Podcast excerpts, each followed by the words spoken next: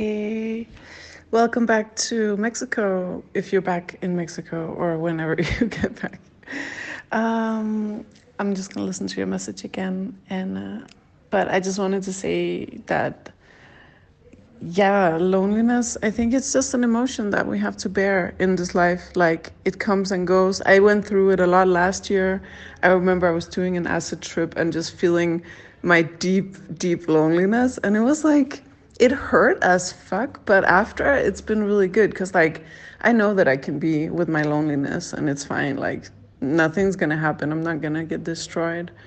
Um, but yeah, I just wanted to I just want to share that um, that loneliness is just it's just an emotion. You don't have to identify with it. Um, but go through it, let it be there. That's my advice. Like sink into it.